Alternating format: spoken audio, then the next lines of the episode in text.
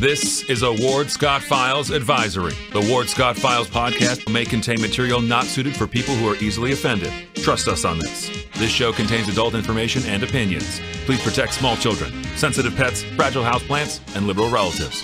Thank you. A warthog. He's going to come up the steps. Here he comes. Oh my goodness, and he's huge. Hello, boy. Wonder if we can pet him. Hi, boy. Can we touch him? No, don't. Help me! Help! Help! Good morning, good morning. Professor Ward Scott here in the Warthog Manly Command Center inside the Piney Woods of North Central Florida in the Melon Law Studio, 352 325 3938. And we are in God's country here, of course, uh, the last bastion, if you will, of common sense. We are going to bring you a great show today. Got a great guest lined up. We've got a little storm coming through here.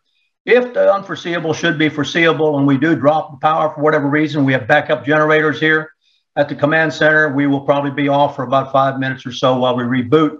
So bear with us. That's just the worst case scenario.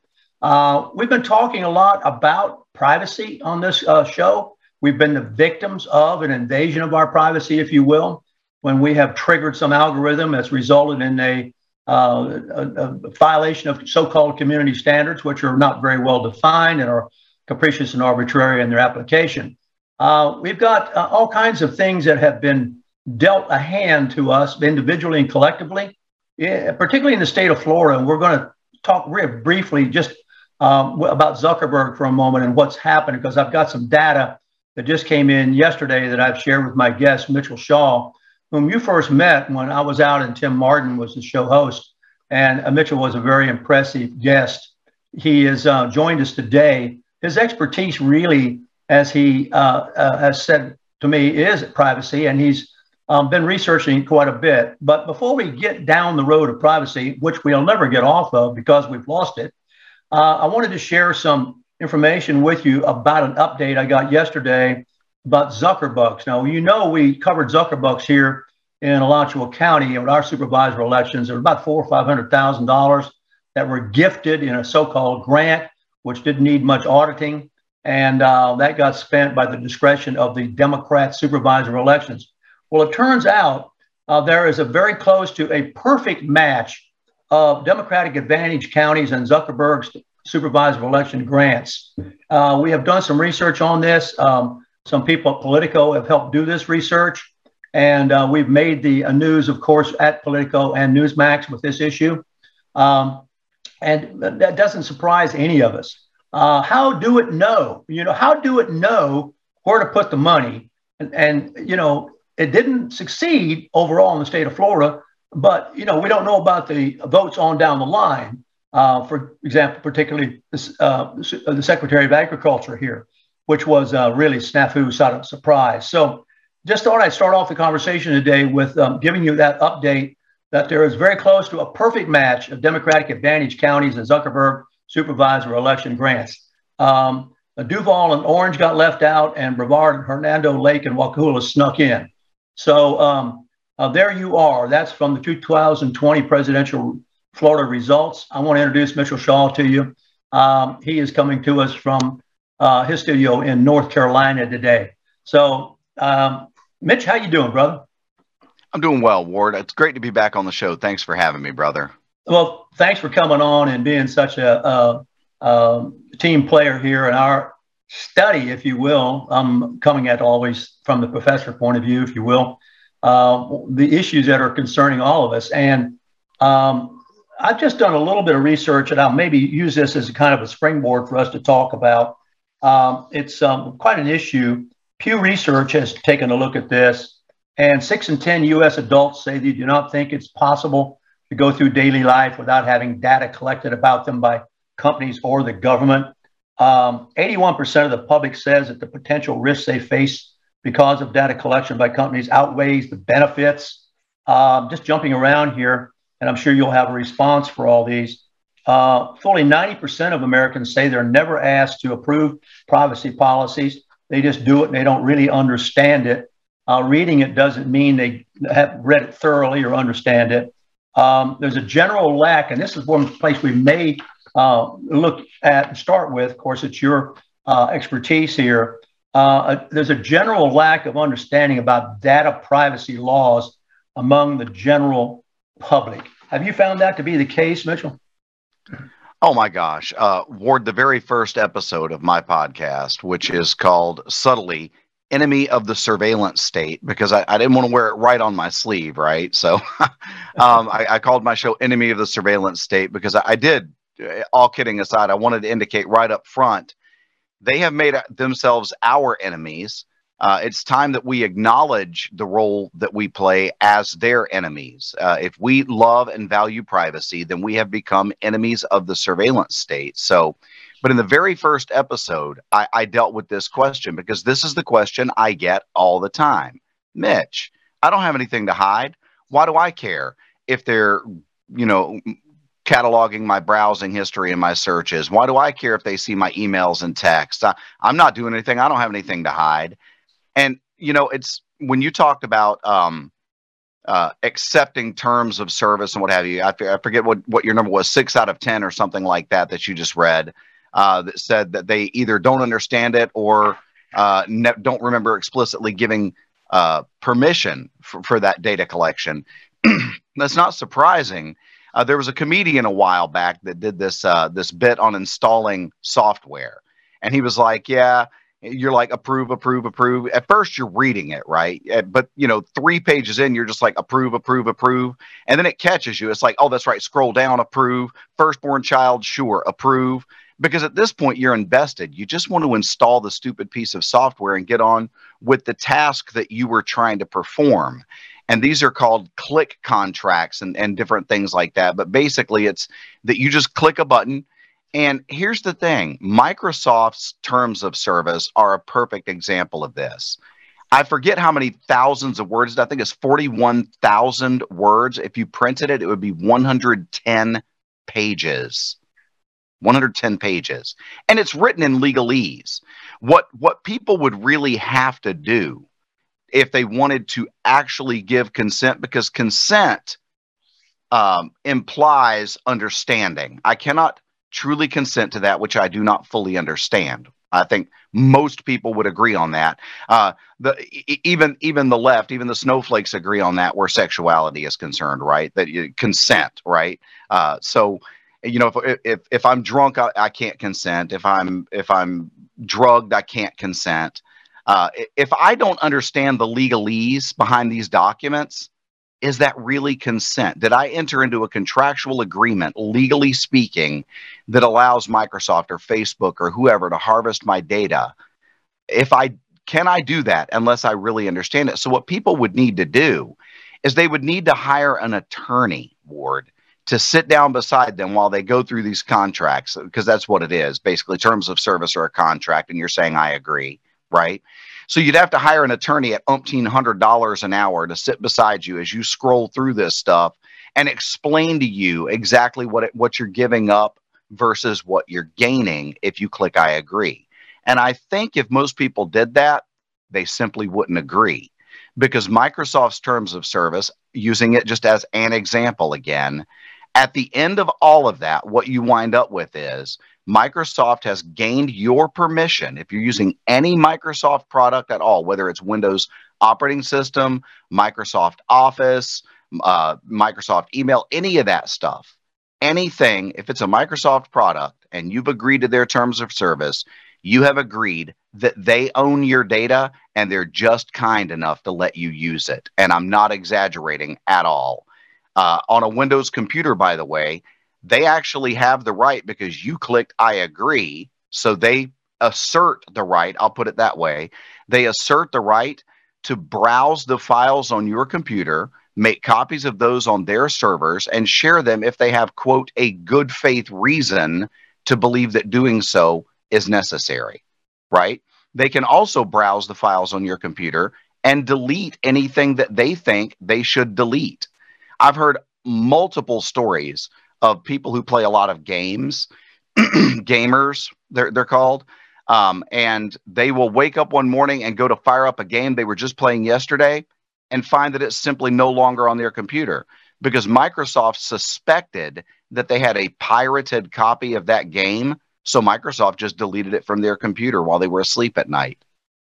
Amazing. So, yeah, uh, these are our big tech masters. And before we move on, uh, are, I assume that next we're going to move into the Zuckbucks thing. Yes, sir. We so, can definitely so, go there. So we have to ask ourselves, uh, you know, what are they doing with these? Because th- they don't harvest our data because they're just nosy. Uh, they are nosy. But beyond that, it is so that they can share this information with their partners who pump ads your way every time you turn around right? It's all about the great green God. It's all about making that buck. And so you're using these products and services for free, usually. Now, you pay for Microsoft Windows, you have to pay for uh, Microsoft Office. But a lot of these services, Facebook, Twitter, these things are free, right? You don't you don't pay to use them.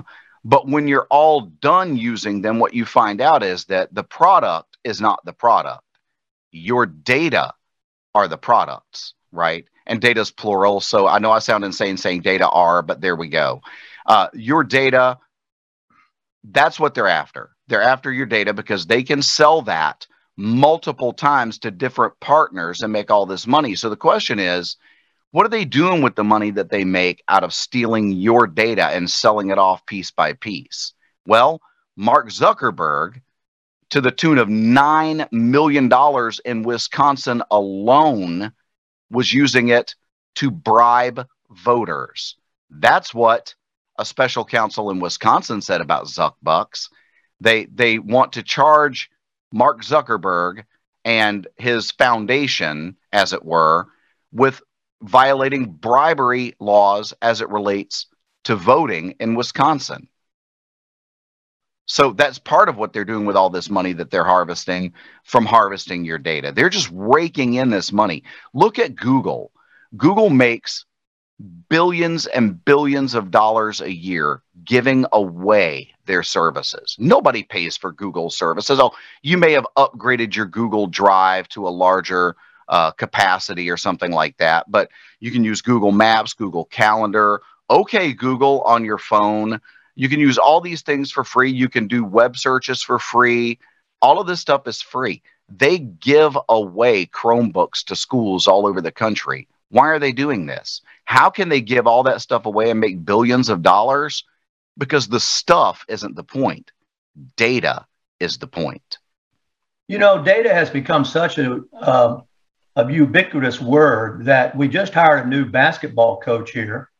And the feature of his approach to the game is data driven.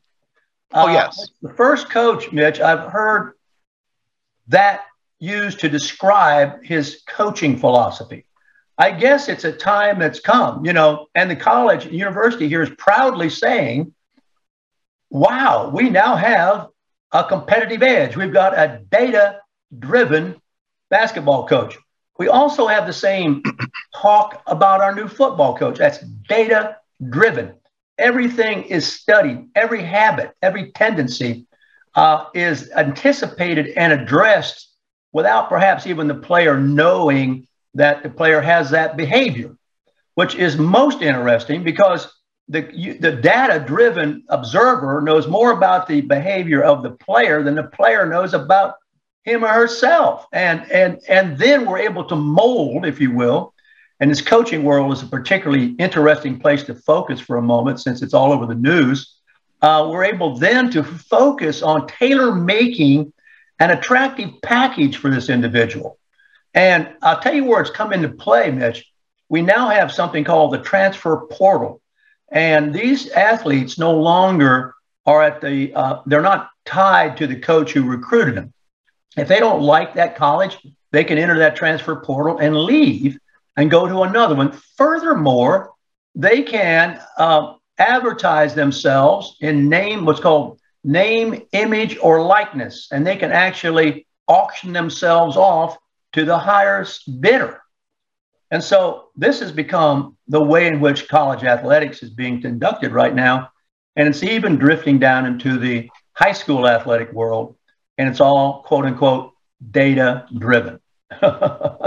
you know, when it's funny, Ward, because when you talked about, um, and and, and look, I, I want to say from from the outset before I even address that, uh, data by itself is amoral. It's neither here nor there. It's neither right nor wrong.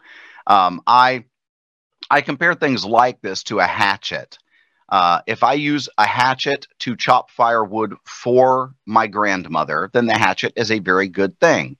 If I use that same hatchet to chop my grandmother, then the hatchet is a very bad thing. But the hatchet hasn't changed at all. Right. It's all about whose hands it's in and what they're doing with it, right? So data all by themselves, data just, and I, you know, I'll, I'll singularize that so that I don't sound insane. I'll say data all by itself. but data all by itself is neither here nor there. It's um, so if you've got a, a, a basketball coach that says, "Well, look, we're going to look at the uh, the video from the last 30, 11 games and you know we're going to look at what we're doing differently and then we're going to also uh, really look at these other teams and see what they're doing and then come up with a plan. You know maybe that makes sense. Where it gets creepy is one thing you said a moment ago that it may be habits that those players themselves don't even know they have. And in that going back again to that very first episode of my podcast the title of that by the way was why surveillance matters even if you have nothing to hide, right? One of the things that I point out in that is that they are able to create a startlingly accurate profile of who you actually are. Because maybe, Ward, maybe you're a better person than I am. I doubt that when I say what I'm about to say. Okay. But maybe, maybe you never actually lie to yourself about your own motives or ambitions. I do. Uh, you know, we, we don't know ourselves, right?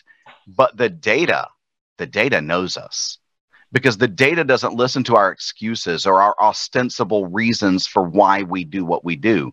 The data just know what we do, right?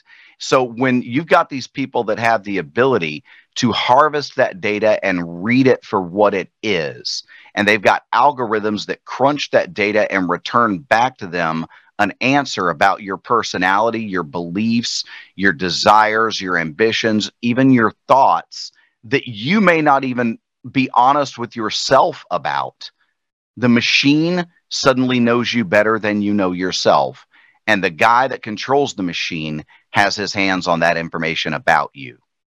We have a question coming in, and I suspect the answer is yes. Is mass surveillance increasingly the norm? It is. In fact, uh, I wrote an article for the New American Magazine. Oh my gosh, Ward, this would have been back in like 2014 or 15. And I forget the judge's name now. It'll come to me, but I can't remember his name now. He is cited, he is he is known as quote the most cited jurist in the 21st century, but I can't think of his name. He said point blank, privacy is overrated. What? Have you got something to hide? Right? And as I as a generation comes up, because here, here's one thing interesting to think about September 11th was 21 years ago, Ward. Yes. 9 11 was 21 years ago. So 21 years ago, the world changed. 21 years ago, we all who were older by then knew what it was to live in a world where privacy was the norm. If you've grown up since 9 11, 2001, since the terrorist attacks at the World Trade Center, the Pentagon, and that field in Pennsylvania. If you've grown up since then, you've never known privacy and you've never really known freedom. You've never known what it is not to have to get naked scanned or groped at the airport. And you've never known what it is not to expect that your email communications, your phone calls, your texts, and everything else are being monitored and surveilled. So, yeah, I think it has become a norm. But the corollary to that, uh, for the person asking the question, the corollary to that is that there's actually more pushback now than there ever has been. Because as that surveillance has come more and more into the light, thank God for Ed Snowden. And, you know, think what you want to about Ed Snowden.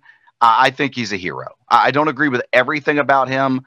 Uh, his moral life is is kind of weird. Okay, uh, I'm not a big Ed Snowden fan, but I'm a big fan of what Ed Snowden did to reveal for the rest of us what our government was doing that I'm not a fan of. So this might be an instance of uh, my my enemy's enemy is my friend. But but in this case, I think Ed Snowden's probably a decent guy. But because of that, there is more pushback as more people are becoming aware. Um, my my my podcast sort of breaks some rules, and I don't think it's because I produce such a great podcast. I don't think it's because I'm so riveting and interesting. I, I don't think it's that.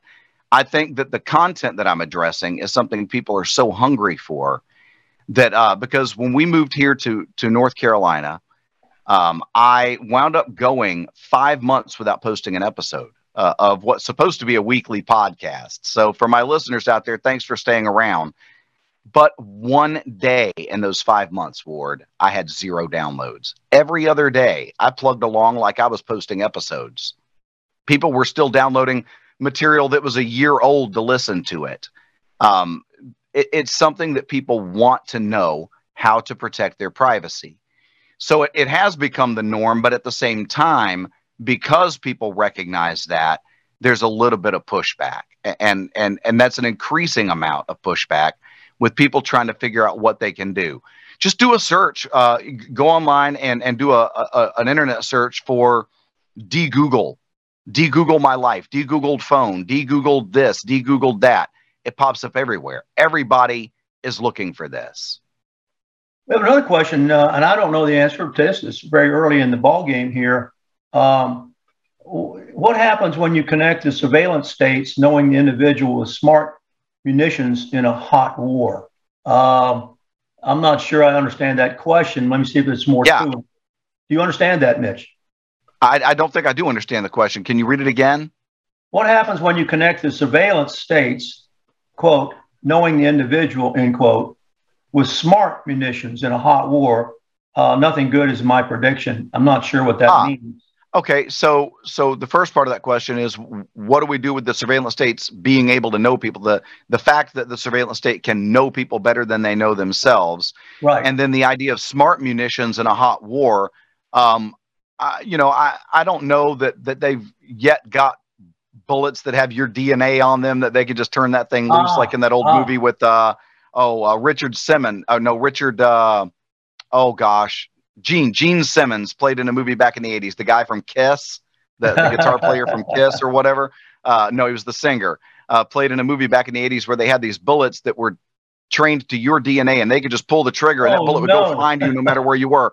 Now, I don't know that we've got that, but you know, can they can they target? I mean, we've got with with the technological capabilities we've got right now, we could put a, a missile uh, into the tailpipe of somebody's car if we wanted to. I mean, not hit their car, hit their tailpipe. I, I know we could, right?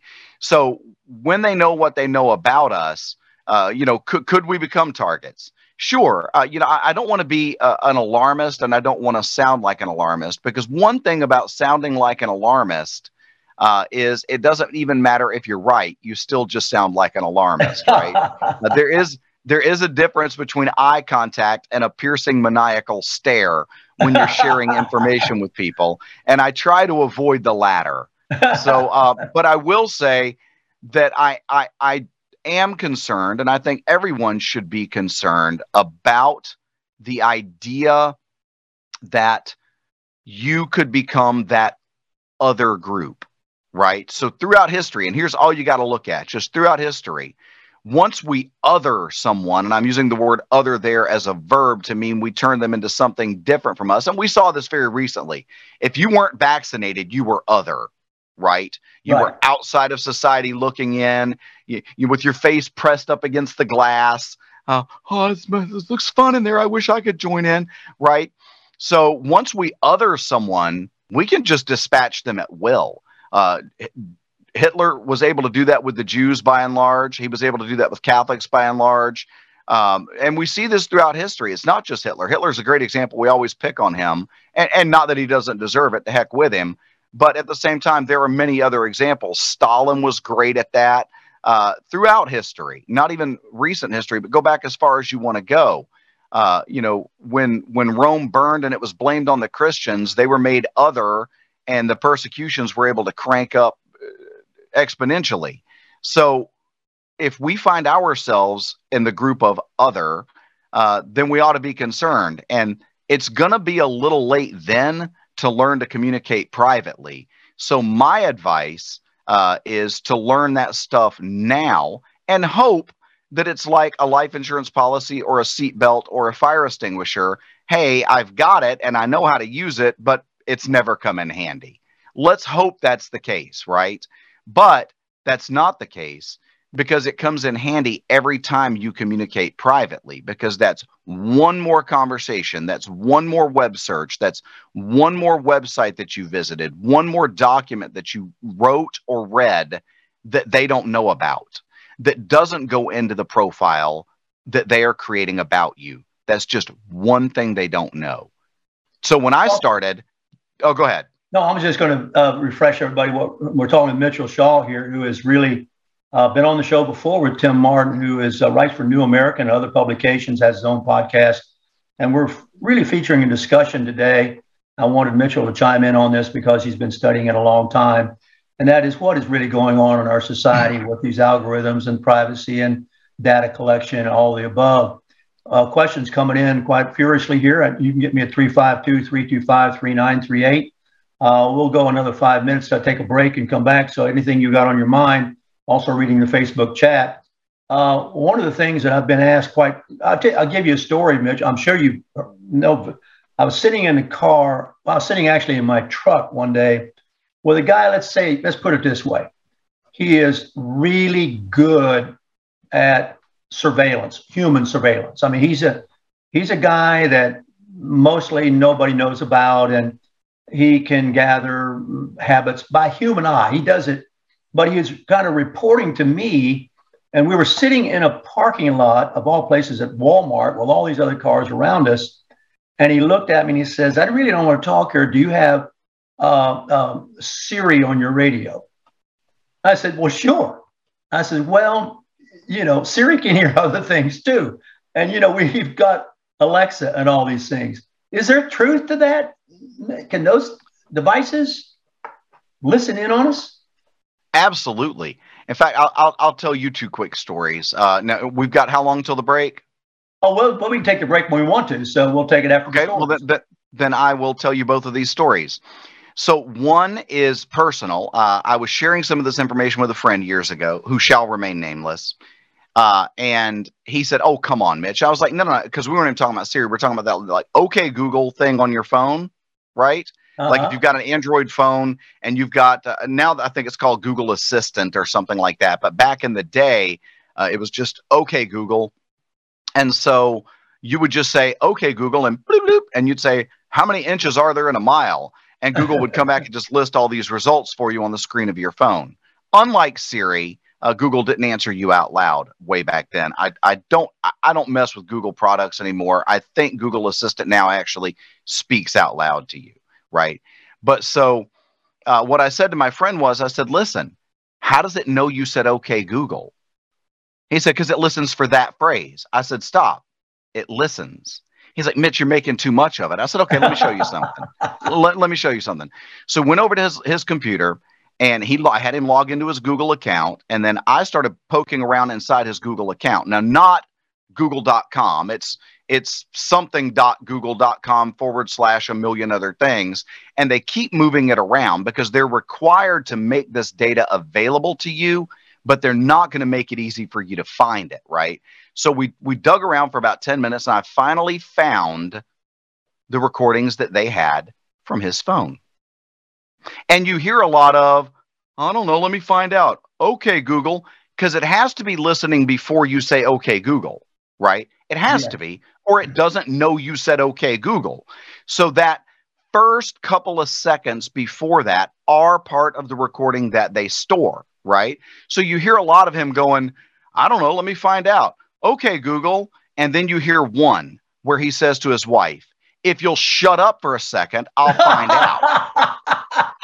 and I played that out loud on his oh, computer. Oh, no. And I said, Google knows that you tell your wife to shut up. I didn't even know that. I thought y'all got along just fine, right? So, so just like that, he was like, "Okay, um, you know, maybe I do say and do some things that I would like to keep private, right? right. So the other one, and this didn't happen to me, but I wrote about it years ago. Alexa, Alexa.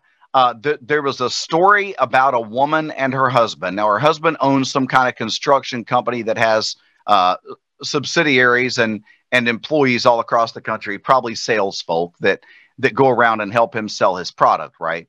So this this man and his wife are having a conversation in their home. Now, it's important before I go any further to say that the article stated that they had an Alexa dot. That's the little satellite thing that you can put in different rooms that communicates ah. back to your main Alexa unit.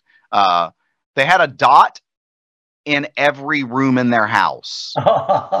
Let that sink in. That means their bedroom, that oh. means their bathrooms. Oh. That's just weird. Do not bug your own bedroom. Do not bug your own bathroom. That's just weird. But they did. And they're having this conversation. And then his phone rings. And it's one of his employees halfway across the country. And he says, Hold on a second. Let me get this. Let me see what this guy needs. And the guy says, um, Your Alexa device, uh, your, it just, um, sent me your conversation. He said, "What? No." And he said, "Yeah, I, I, got it as a as a as an MP3 file." And he said, "No." He said, "Y'all are talking about hardwood floors and what types of hardwood floors," and he quoted back to him parts of the conversation. Oh, the guy turns to his wife, says, "You need to hear this." Puts it on speakerphone, and the guy starts reiterating more of what he's just heard. And the wife gets up from the conversation while the guy is still talking, walks to every room in the house, unplugs those gosh darn things, and shoves them in a box, right? By the time, now, initially, Google was like, no, that couldn't have happened. And then the Google was like, well, it was a glitch. And the Google was like, we're glad. We're glad to give you back your money on all those devices if you'll just leave us alone, right? because because everybody was talking about this for a minute there, and that's the problem. It's for a minute but the convenience of being able to say, Alexa, dim the lights in the living room. Yeah. Alexa, play my favorite song. The convenience of that is something for which too many people are still willing to give up their privacy. Um, but I think that illustrates that absolutely. So here's what had happened in that. Finally, Amazon got back to them and explained their best guess at what happened. Something in their conversation sounded to Alexa like Alexa, send this conversation to so and so. To which Alexa is supposed to respond send conversation to so and so. And they would have had to say yes. Now, they went back and listened to the recordings and they can't find anything that sounds like that. But the very fact that Alexa is programmed to be able to do that means that you don't have control not even over your own conversations, if they're being had in the presence of a device that is designed to listen and record and connect to the internet. Just think about that combination. This thing can listen to me, it has the ability to record what I'm saying, and it is connected to the outside world through the internet. My conversation can go anywhere. Think about smart TVs. They don't just have microphones. Those some of those things have cameras because with some of these smart TVs, I can change stations by going like this in front of the camera, True. or I can raise the volume or lower the volume, right? I can do all True. that from the camera. that means there's a camera that True. sees me in my living room, you know, watching the ball game in my underwear while I drink my fifth beer within two hours or whatever I'm doing, right? The, the, the television that sees me and my wife sitting on the couch watching a movie together when I lean over to kiss her on the cheek or whatever, right? That that's just weird. And they the answer is absolutely they see it, absolutely they hear it. Now, is that a human being somewhere doing that? No, that's not some guy in a fedora wearing a pair of headphones, cheap, smoking a cheap cigar in the basement of your apartment building. No, that's not what's happening. But what is happening is worse than that. A computer is cataloging all of that for later. Exactly. When they can put it all together into a bigger picture and know that you are the enemy. or at least know your weaknesses. In the other category, yeah, in the category called other. You're other. you are other, and they know your weak spots because they know you better than you know yourself, and you don't think you've got weak spots, but they know you do. Talking Mitchell Shaw here. We'll be back in a moment. We'll have to thank our sponsors and thank our donors, and um, we'll be continuing this conversation. I'm checking the uh, chat line and the uh, uh, hotline 352-325-3938 for anything you want us to pass along and talk about. We will obviously not exhaust this subject. We'll just scratch the surface, but it's uh, uh surface is pretty interesting because uh, it suggests what is it's kind of like an iceberg. You know, nine tenths of the mass of the iceberg is beneath the surface of the water. You only see the top one tenth. That's sort of where we are right now until we find a Mitchell Shaw or somebody who really studies this stuff and uh, can talk about it with some expertise. Yours truly has some suspicions, as you do, I'm sure, and we'll try to um, get into the validity of those, and it might be more alarming than you even suspected. We'll be right back on the Ward Scott Files in just a moment. This is Ward Scott, and I want to thank all our sponsors who keep the show going and pay the bills. The Ward Scott Files premium sponsors are Crime Prevention Security Systems, large enough to serve you, small enough to care. The Ward Scott Files Gold sponsors are On the Spot Dry Cleaners, Okita America Martial Arts, R&R Construction, and Style Cuts. If you are interested in promoting your business on the show, you can visit our website, www.wardscottfiles.com, and click on the Advertise Here banner on the right side of the page or call my friend Freddie at 352 284 3733. Again, thank you to all the great businesses that support the Ward Scott Files. And remember, if you like the show, thank our sponsors and support the businesses that support us. If your brains were lard, you couldn't grease a small frying pan. to call you stupid would be an insult to stupid people. Achtung, Achtung. The papers are not in order. Step out of the line and report to the inspection station. We are going to search your belongings. Mach schnell! That warthog. He's going to come up the steps. Here he comes. Oh my goodness, and he's huge. Hello, boy. Wonder if we can pet him. Hi, boy. Can we touch him? No, don't. Help me! Help! Help!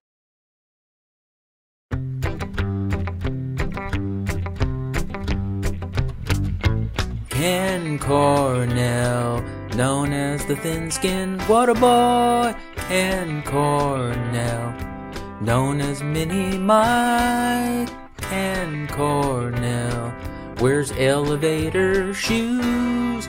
Ken Cornell, he just wants to be like.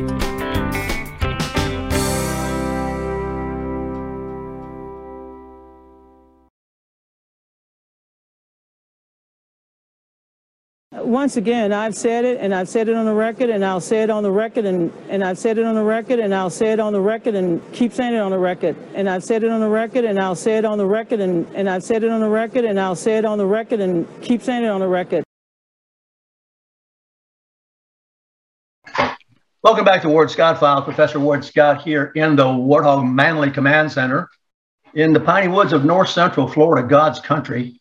A little rainy, but it's abated somewhat. I think we're going to be uh, right on schedule with our power. I don't anticipate any drop offs here because of lightnings or worst case scenario, I suppose, would be tornadoes, which unfortunately have struck uh, the city of New Orleans and some other places. So we're always mindful of, of that and hope you're enjoying some uh, comfort right now. We're talking with Mitchell Shaw, whom I refer to as Mitch, uh, who is speaking to us um, uh, from North Carolina. And uh, we're having an interesting conversation that you all are participating in to quite a degree about uh, what are the issues today with all this uh, technology we have, uh, which is um, really ubiquitous. It's everywhere.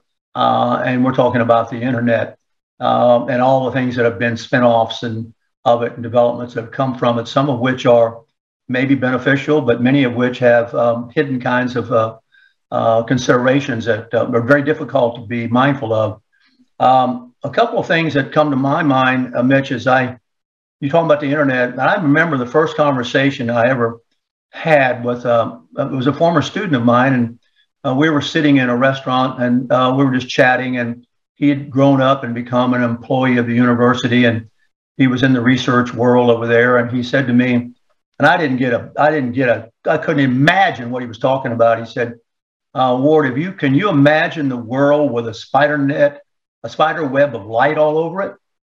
And I said, What are you talking about? A spider web of light all over the world? He said, Yeah, it's going to be called the internet.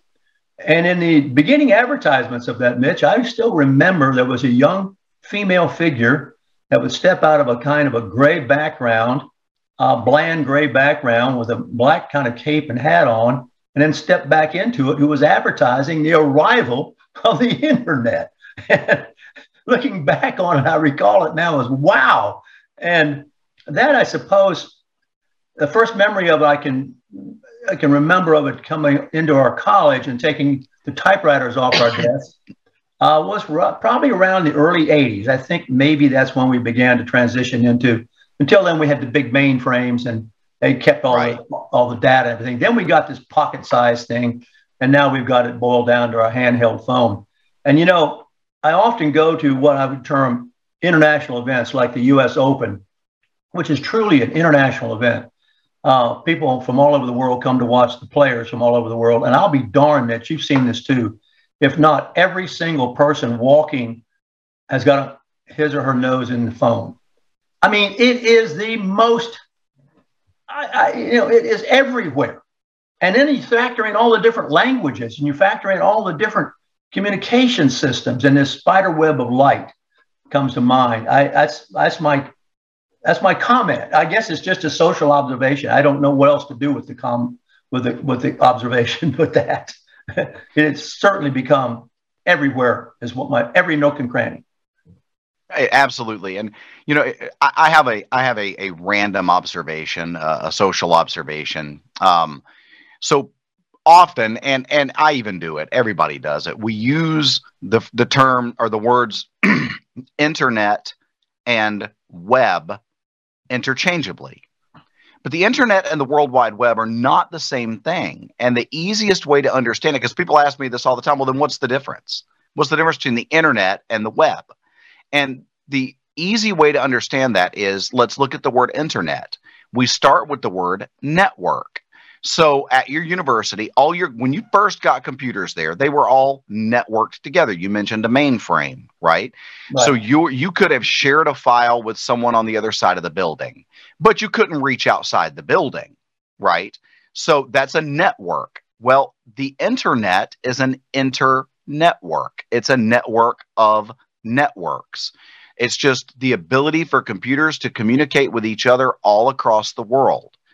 The web are the websites that are built on using the internet to connect to the web, right?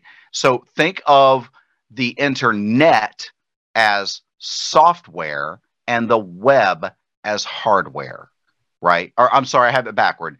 The internet as hardware and the web as software.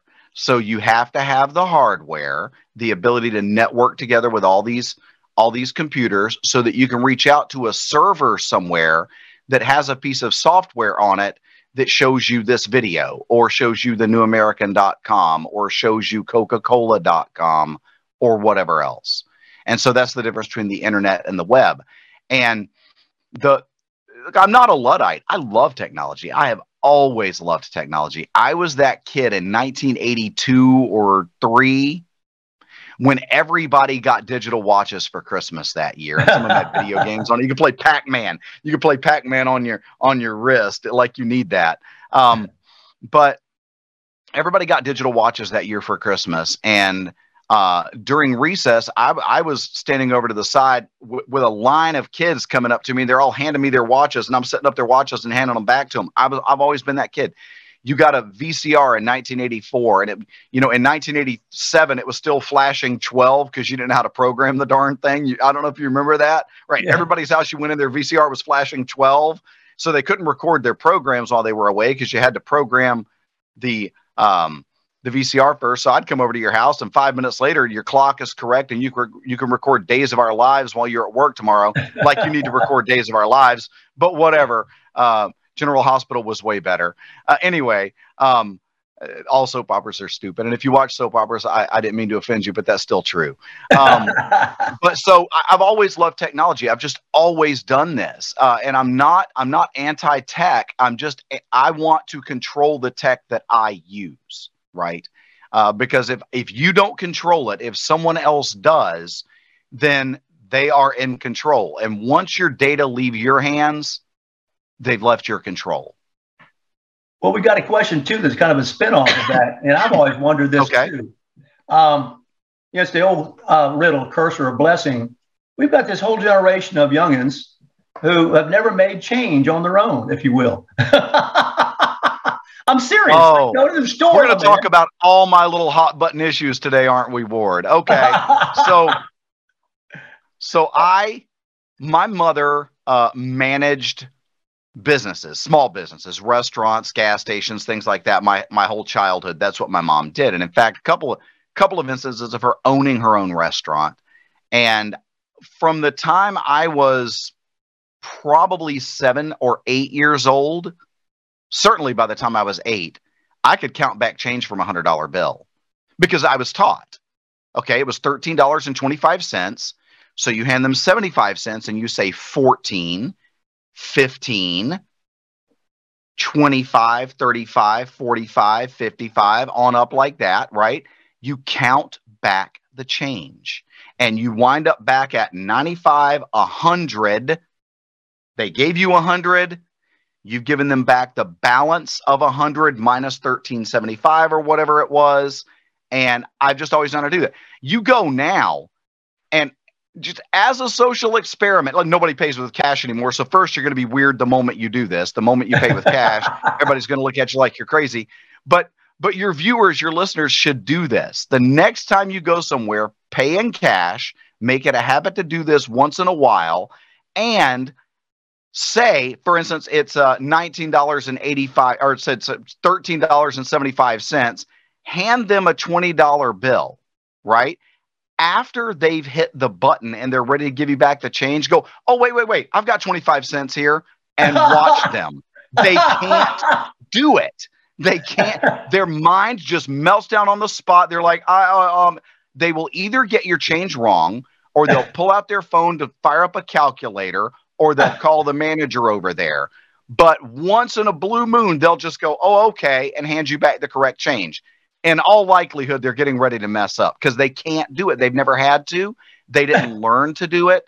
And in fact, I, I, I hear I hear people now say things like, you know, your change is thirteen dollars with twenty five cents. what is with what is with 20 and how about and 25 cents that would be great it because and is the decimal we learned this in school you don't say $1,325. You say $1,325 and however many cents because and is the decimal. But I digress. so the larger question is, is somebody, a brainiac has picked up on right away. Has this resulted in a loss of stimulation, critical thinking skills, and has this dumbed down education? Uh, you know, it's really a deep hole here we're digging now to get into. Yeah, my wife was ahead of this curve. I, I was a little slow on the uptake. Um, my, my early on, early on, my wife was like, "Look, I don't want because we we've always homeschooled our kids. I, I don't want the kids on computers uh, until they're a certain age, right? I want them doing everything tactile, actual books, actual pencils, actual pens, uh, until they're older, and you know whatever age we chose that to be for each of them, and then." Slowly work them into using computers for specific tasks. But as far as like everything is done all day long on a computer, uh, someone recently, it wasn't recently, it was a couple of years ago now, did a study uh, because I don't know if you know this. You remember Legos, Lego blocks? They're still around. Right, they're a right, big, big right, deal. Legos aren't going anywhere. They got because you, you got to leave something on the floor for dad to step on at three o'clock in the morning, right? Um, so Legos are a big deal, but but Lego, the company, actually now has there's a Lego app and a Lego website, and there are Lego software products that you can buy. where you quote build Legos on a screen, right? So they turned a bunch of three, four, and five year olds, I think it was three, four, and five year olds loose, building with all this Lego stuff. And the things that these kids would be able to build on the screen was pretty cool. Then they handed those kids Legos. They couldn't do it, Ward. Really? They could not do in real life what they had literally just been doing on the screen because they didn't understand the spatial relationship between this Lego and that Lego, the depth, the width. They just couldn't they couldn't put it together. Once they actually started building with straight up Legos, they were able to build with straight up Legos. But the screen, what they what happened on the screen did not translate to what happens in the real world. And I think that's probably true across the board with a lot of these things, Ward. Uh, and so that was a good question from from your viewer there. Yeah, I think it has dumbed people down. I think it is. We've reached a place where we are wiring the brain toward virtualness, not realness. Right? We can see it on the screen, and there's a dangerous element, a, a dangerous moral element in that too because uh, on a video game, I can do anything I want to anybody else on the video game. That's just pixels on a screen. But once I've encoded that and I take that same attitude and that same behavior into the world, right? We used to talk about road rage, right? Road rage is when there's nothing between you and the person that you're screaming and yelling at except a piece of glass, your windshield. You would never act that way in the grocery store with a shopping cart. Why do you act that way with a car? Because you've separated yourself from that person by you know a few millimeters of glass and some air in between and then another few millimeters of glass and then there's that person. So your window the area between your cars and then their window right? But we see internet rage all the time. The moment two people disagree with each other on the internet one of them is a nazi the other one is a and then boy it escalates quickly. Within five minutes the the you know they're cursing each other out and screaming and now it's all caps and blah, blah, blah. Why? Because we put a piece of glass in between ourselves. I, you're not a person. You're just an avatar on a screen that I can talk to any way I want to. And we've lost the ability to communicate. We see this. We see this in public with people making eye contact. Come on, Ward. You're old enough to remember when people were they would you would just stop and chat. You're just leaned up against the uh, the the the cabbage bin in the grocery store talking to somebody that you just met three minutes ago. You started talking about cabbage, and now you're talking about the grandkids, and you're talking about the car and the ball game, and uh, nobody does that anymore because everybody is so big. Hold, hold on, hold on, hold on. I'll get back. And you know they can't have. Oh, oh, I'm interacting with somebody clear on the other side of the planet about something I don't actually care about, right? While there's a real human being standing in front of me with whom I could be interacting. But I don't know how to do that. So you if you go to the other side of the store and text me, we can have a conversation.